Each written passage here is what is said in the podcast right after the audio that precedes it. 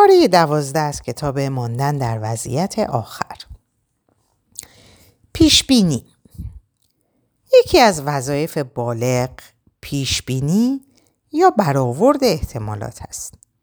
این وظیفه البته لزوما به معنی قضاوت کردن نیست. زنی در یکی از جلسات گروه درمانی می‌گفت که شوهرش به اون خیانت می‌کنه.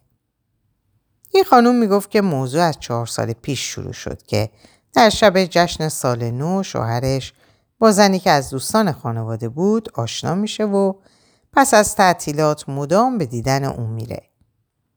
تا به سونه همون سال این ارتباط قطع میشه. قبل از تعطیلات سال بعد مجددا به زن خبر میدن که شوهرش رو در یکی از مهمونی های اداره با اون زن دیدن. این ارتباط ظاهرا در تابستون اون سال که زن و شوهر برای تعطیلات تابستونی به کوهستان میرن دوباره قطع میشه. این وضع چهار سال تکرار شده بود و زن با چشمانی اشکبار به گروه می‌گفت من دیگه نمی‌تونم به شوهرم اعتماد کنم. یکی از اعضای گروه در پاسخ پرسید منظور چیه که میگی دیگه نمی‌تونم به اون اعتماد کنم؟ ظاهرا چهار ساله که تونستی به اون اعتماد کنی که هر سال از اوایل سال نو تا اواخر تابستون بذاری با زن دیگه ای ارتباط داشته باشه و بعد اونو قطع کنی. در این گفته حقیقتی نهفته بود و زن با وجود غمی که داشت به خنده افتاد و گفت می‌دونی راست میگی من اصلا به این واقعیت توجه نکرده بودم. واقعیت هرچند ممکنه بی نهایت ناراحت کننده باشه اما به ما کمک می‌کنه تا حوادث رو پیش بینی کنیم. این کار به ما امکان میده که درباره اقدامات بعدی تصمیم بگیریم و منتظر نباشیم تا موقعیت بر ما مسلط بشه. دانش آموزی که تازه دبیرستان رو تموم کرده بود به یکی از معلمین محبوب خودش گفت که مجبور مسافرتش رو برای نام نویسی در دانشگاه عقب بندازه چون احساس می‌کنه زاتوریه گرفته. معلم جهان دیده که همه دوستش داشتن به اون گفت تو می‌تونی بقیه سالای عمرت رو با داشتن زاتوریه سر کنی. هر دو لبخند زدن و جوون گفت چشم میرم. اون رفت و بعدها رئیس بخش انسانشناسی یکی از دانشگاه های بزرگ غرب آمریکا شد. می‌تونم فهرستی تهیه کنم از میزان ثابت قدمی و اعتبار آدم هایی که در زندگی می‌شناسیم. آیا فلان کس همیشه یه رب دیر وارد جلسه میشه؟ با توجه به این واقعیت یا می‌تونیم با اون مقابله کنیم و به اون بگیم که این کار بی احترامی نسبت به دیگرانه یا می‌تونیم تصمیم بگیریم که ما 15 دقیقه دیر وارد جلسه شیم. ما حق انتخاب داریم.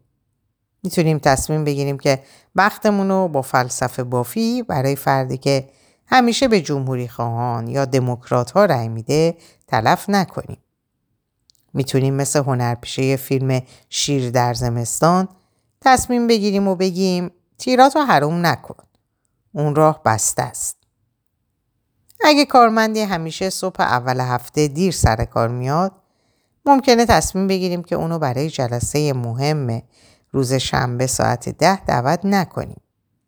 اگه بچه همیشه موقع خوردن تخمق اخماش تو هم میره و نق می‌زنه بهتره به جای اینکه اونو بد غذا بنامیم ببینیم که آیا به تخمق حساسیت داره یا نه. پیشبینی به ما کمک می‌کنه که بفهمیم به چه کسایی می‌تونیم اعتماد کنیم. اعتماد لازم نیست کورکورانه باشه. خانومی که می‌خواست یکی از رازهای زندگیشو با دوست تازش در میون بگذاره به اون گفت نمی‌دونم می‌تونم به تو اعتماد کنم یا نه اما دوستش حرف اونو قطع کرد و گفت تا وقتی نمی‌دونی می‌تونی یا نه نمی‌تونی و بدین ترتیب مسئولیت اعتماد کردن رو به عهده خود اون گذاشت.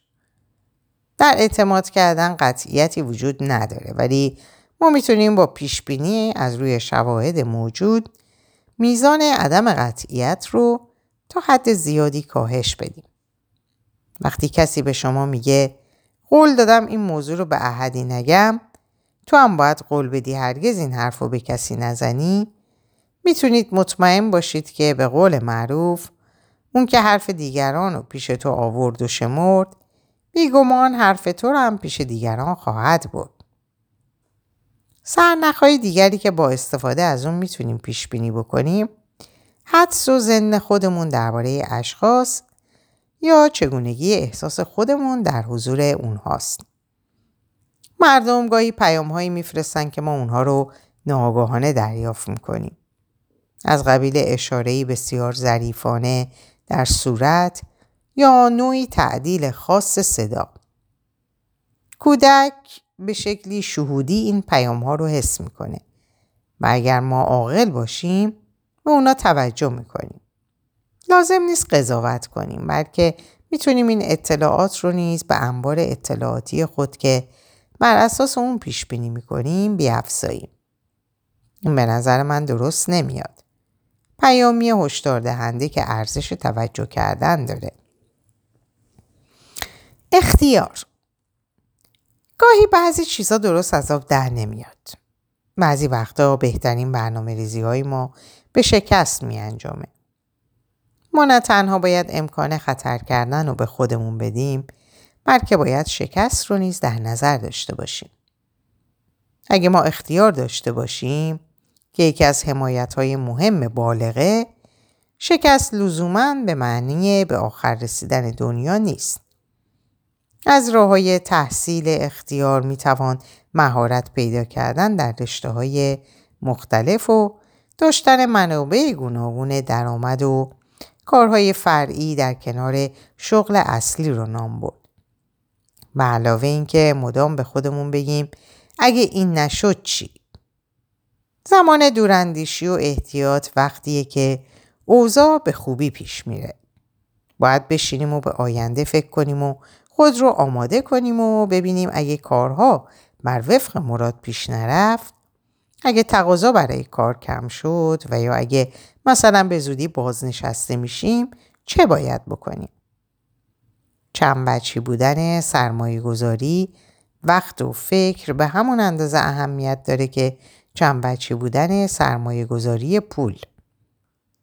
باید طرحهای ب و جیم و دار رو هم دم دست داشته باشیم تا اگه طرح الف با شکست مواجه شد دست خالی نمونیم. باب میلر که طبقه بندی حمایت هایی که ما در این فصل تکمیل کردیم از پژوهش های اونه بر اهمیت اختیار تاکید کرده. ما معتقدیم که می‌توان همه تلاش ها رو در راهی به خصوص متمرکز کرد و در این حال امکانات دیگر رو برای روز مبادا در نظر داشت. داشتن اختیار به مفهوم نداشتن فکر و خیال نیست بلکه به معنی زندگی کردن با درایت و واقع بینیه. همونطور که برای رسیدن به یک هدف یا حل یک مشکل به روش های مختلف نیازمندیم در زندگی نیست به بیش از یک انسان احتیاج داریم. موضوع اختیار انتخاب افراد رو همراه با سایر اختیارها در فصلهای آینده بررسی خواهیم کرد. قراردادها قراردادها که سیستم های حقوقی و اجتماعی و اقتصادی ما بر متکیه در واقع اظهار انتظارات متقابله. ما در روابط شخصی، در ازدواج، در پرورش کودکان و در دوستی ها به اون نیاز داریم. البته استفاده از واژه قرارداد در مورد روابط شخصی ممکنه ناهنجار جلوه کنه. اما مشکل بتوان کلمه بهتری پیدا کرد. وقتی دخترمون هدی 16 ساله بود یه روز گفت که اصلا این کلمه رو دوست نداره. گفت که این کلمه خود به خود تعهد آوره. برای اون با سنی که داشت قرارداد, قرارداد یک طرفه جلوه می‌کرد و تا حدی هم درست می‌گفت. وابستگی بچه ها باعث میشه که قرارداد به نفع والدین جلوه کنه چون در نهایت اونا هستن که مسئولیت های مالی و حقوقی زندگی رو بر عهده دارن. با این حال مفهوم قرارداد واژه مناسب مشروط بر اینکه ویژگی های زیر رو داشته باشه. یک قرارداد یه طرفه نباشه. مبنای توافق باید بر حسن تفاهم باشه به نحوی که هر دو طرف از بیان روشن انتظارات متقابل سود ببرند. دو قرارداد حاوی چیزی برای کودک هر دو طرف باشه. توافق برای انجام کاری به صورت مشترک به شرطی موفقیت آمیزه که پاداش نیز داشته باشه. وقتی کار منزل بین افراد خانواده به طور منصفانه تقسیم شد، پاداش کار عبارت خواهد بود از نظافت و نظم و ترتیب خونه و پایان هر نوع غور زدن به خاطر نقض قانونهای واهی. تو هیچ وقت هیچ کاری تو خونه نمی کنی. پاداش بچه ها خوشحال دیدن پدر مادره که دیگه به دلیل اون که هیچ کس به اونها کمک نمی‌کنه شتاب زده و بیحوصله نیستن. نوازش برای کاری که خوب انجام شده باشه یه پاداشه. پیکنیک رفتن، سینما رفتن، مهمونی رفتن، به تعطیلات رفتن، همه و همه زمانی امکان پذیره که همه افراد خانواده در انجام کار سهیم بوده باشند. سه قرارداد باید در حالت, حالت بالغ بالغ بسته شه. اگه وقتی که هیجان زده هستیم یعنی در حالت کودک کودک هستیم قرارداد ببندیم فایده نداره.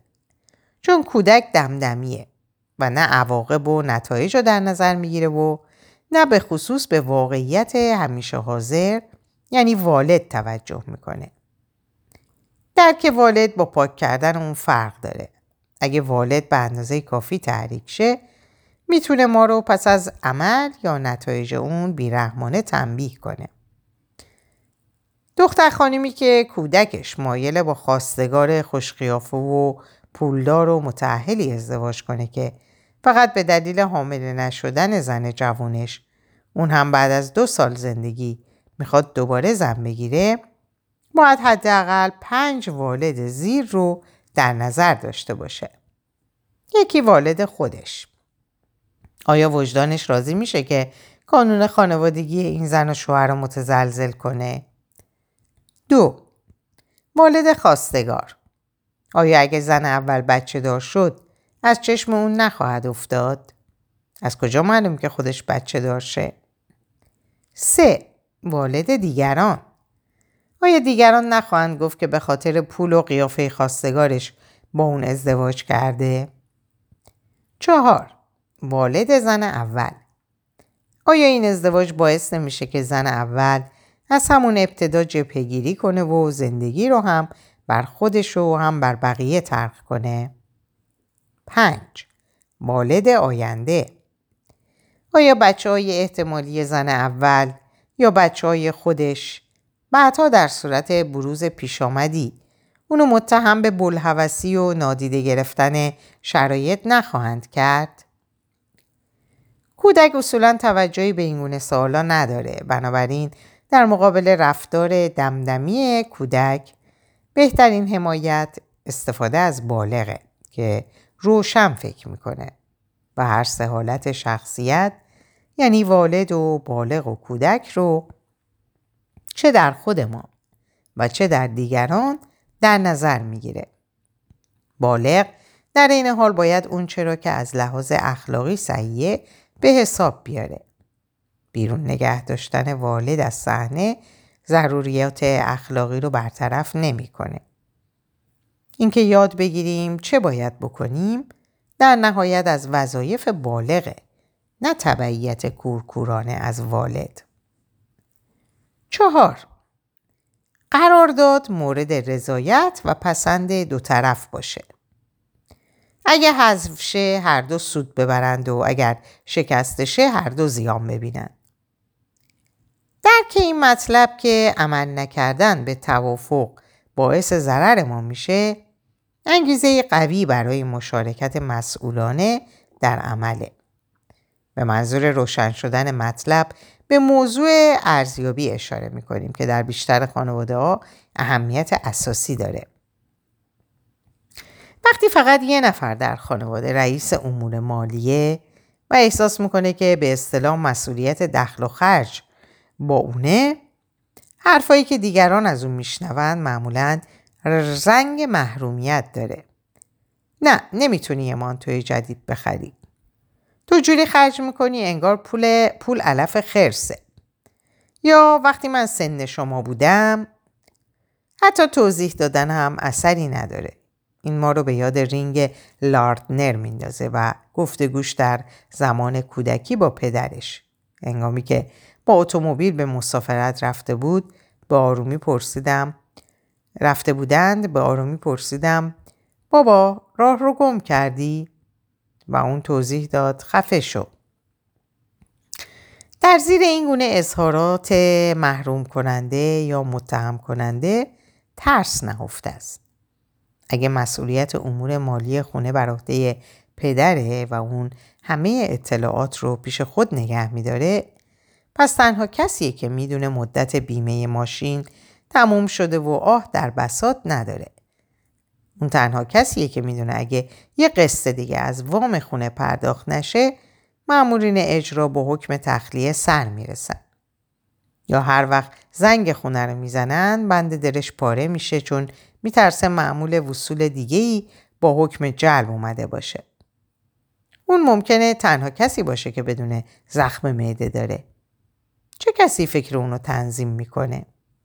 والد او. مسائل مالی به مرد خانواده مربوطه. خودتو کنترل کن. زنتو لوس نکن. بچه ها باید یاد بگیرن که زندگی سخته. ممکنه اون نخواد خشن و سختگیر باشه. ممکنه سکوت کنه اما درونش در فقان و قوقا باشه و آرزو کنه که ای کاش خانوادهش می‌فهمید که اوضاع چقدر ناجوره.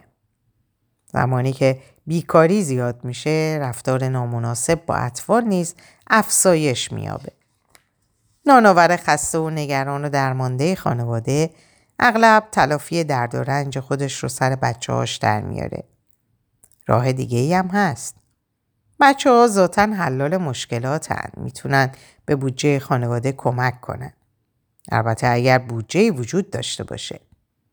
و اگر این موضوع در سنین پنج یا شش یا هفت سالگی به اونها گفته شه بچه می‌تونه نمودار دایره شکلی رو که در اون هزینه های مختلف به صورت قطعات کیک نشون داده شده بفهمه و می‌تونه به آسونی متوجه شه که چقدر از درآمد ماهانه خانواده برای قسط خونه یا ماشین یا برای غذا و برق و گاز و دکتر و دندون پزشک و امور خیریه مصرف میشه. بچه ها می‌تونن در خوشحالی داشتن یه تلویزیون سهیم شن و بفهمن که ماهانه فلان مقدار برای قسط اون پرداخت میشه و شب سال نو مال اونها خواهد شد. می‌تونیم نگهش داریم. بچه ها می‌تونن معنی این حرفا رو بفهمن که وقتی تو 15 سالت شد قسط خونه تموم میشه و مال خودمون خواهد شد. و یا اگر با همین بودجه زندگی کنیم می‌تونیم در خونه جدید یه اتاق هم برای خودتو بسازیم. این آموزش ها نه تنها درسای اساسی زندگی رو به کودک یاد میده بلکه همچنین باعث میشه که وی در احساس خوبی که حتی از انکار آرزوهای شخصیش به دست میاره سهیم باشه. امسال نمی‌تونیم اونو بخریم. جمله که اون می‌تونه با افتخار بزرگ شدن اونو بر زبون بیاره و از تعلق به خانواده ای که در اون همه با هم و برای هم کار می‌کنن بر خود ببالد. این آموزش ها به کارهای کوچیکی از قبیل روزنامه فروشی و نگهداری بچه و باغبانی برای همسایه که ممکنه بعدها انجام بده ارزش میبخشه. دارم به وضع مالی خانوادم کمک می‌کنم. از این مهمتر دارم به بابا و مامان کمک می‌کنم که مشکلاتشون یعنی مشکلاتمون حل شه. فایده و اثراتی که این به حساب اومدن در مسائل مهم زندگی برای اعتماد به نفس بچه داره موضوع مقاله به قلم روس استافورد پیل تحت عنوان شش هدیه که می‌تواند کودکان را قوی سازد. گاهی شوق و ذوق بچه برای انجام یک کار ممکنه برای بزرگترا سرگرم کننده باشه. اما تمسخر مایه دل سردیه. هنگام جنگ جهانی دوم یکی از دوستان به پسرمون جان که اون موقع هفت ساله بود دفترچه ای داد تا بتونه تمرای جنگ رو در اون جمع کنه. یه روز دیدم اون داره تمرا رو با هیجان و آب دهان زیاد توی دفتر میچسبونه و با مشتای کوچیکش محکم روی اونا میکوبه. پدرش پرسید داری چیکار می‌کنی؟ جان فریاد زد دارم جنگو می‌برم. و با این جمله تمر دیگه ای رو با شدت و هدت کوبید توی کتابچه. ما مواظب بودیم که نخندیم. اون حالت من می‌تونم برای اون خیلی مهم بود. پنج قرارداد ساده باشه اما نه خیلی ساده. قرارداد باید درباره یک مطلب واحد باشه نه درباره مجموعه ای از انتظارات مختلف.